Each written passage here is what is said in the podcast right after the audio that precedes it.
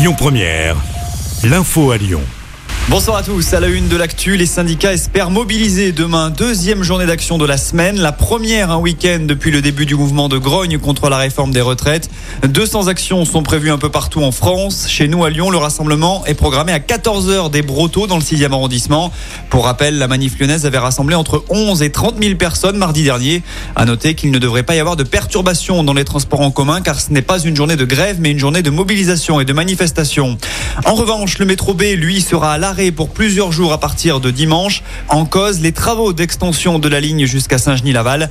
Des bus de substitution sont mis en place entre la gare Part-Dieu et celle d'Oulin. Départ toutes les sept à quinze minutes et ce jusqu'à jeudi prochain. Pour les automobilistes, attention, l'alerte pollution est toujours en cours dans la métropole lyonnaise et conséquence, la circulation différenciée a été mise en place aujourd'hui. Ça concerne Lyon, Villeurbanne et Caluire. Seuls les véhicules critères zéro, un, deux et trois peuvent circuler dans la Z F E, la zone à faible émission. Autre impact, la vitesse est abaissée de vingt kilomètres heure sur toutes les routes, limitée à quatre-vingt-dix ou plus. Si vous optez pour les transports en commun, les T C L ont mis en place le Tick'Air, trois euros, afin de circuler sur tout le réseau aujourd'hui. Il avait été éborgné lors de la Coupe du Monde deux mille dix-huit. Un Lyonnais indemnisé par l'État. C'est Lyon Mag qui révèle cette information. Les faits s'étaient déroulés place Bellecour après le sacre des Bleus en finale du mondial. Alors que des casseurs s'en prennent aux forces de l'ordre, des policiers répliquent avec les L B D, ces lanceurs de balles de défense. Un fan lyonnais qui faisait partie des fauteurs de troubles est alors touché au visage et perd l'usage d'un œil. Le jeune homme avait décidé de poursuivre l'État et le tribunal administratif a finalement jugé, avec l'aide de la vidéosurveillance, que la victime était en train de fuir et qu'elle ne représentait pas une menace lorsqu'elle a été touchée. L'État devra donc l'indemniser à hauteur de soixante-treize mille euros.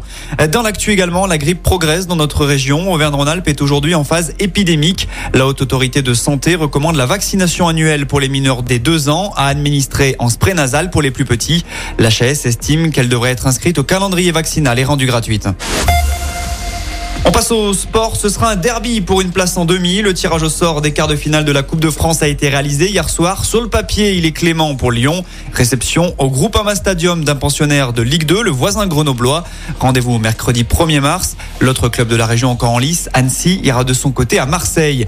Avant cela, il y a de la Ligue un ce week-end. Nice ouvre le bal tout à l'heure avec la réception d'Ajaccio. L'O L clôturera cette vingt-troisième journée avec un choc face à Lens dimanche soir. En basket, gros test pour l'Asvel. Ce soir en Euroleague, les Villeurbanais défi Monaco en principauté. Et puis enfin, prudence sur la route ce week-end. Si vous avez prévu de partir, la circulation sera chargée demain dans la région. Ce sera rouge dans le sens des départs, notamment sur la quarante-trois si vous avez une virée ski programmée. C'est classé orange dans le sens des retours. Écoutez votre radio Lyon Première en direct sur l'application Lyon Première, lyon première point f r et bien sûr à Lyon sur quatre-vingt-dix virgule deux F M et en D A B plus. Lyon Première.